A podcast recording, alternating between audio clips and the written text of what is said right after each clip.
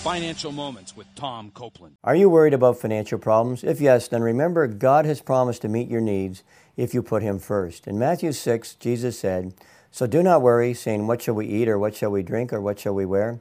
Your heavenly Father knows that you need them, but seek first His kingdom and His righteousness, and all these things will be given to you as well. Although you should invest sufficient time to address your financial problems, certainly don't ignore them, but don't overdo it. That is, don't constantly worry about your finances. Take a break and focus on God, not financial problems. In Isaiah t- chapter 26, God promised, You will keep in perfect peace him whose mind is stayed on you. In other words, God promises his perfect peace if you focus on the Lord and trust God to provide the wisdom and money that you need. And study God's Word on finances because often Christians unknowingly violate biblical financial principles, resulting in financial problems. To learn more, check out CopelandFinancialMinistries.org.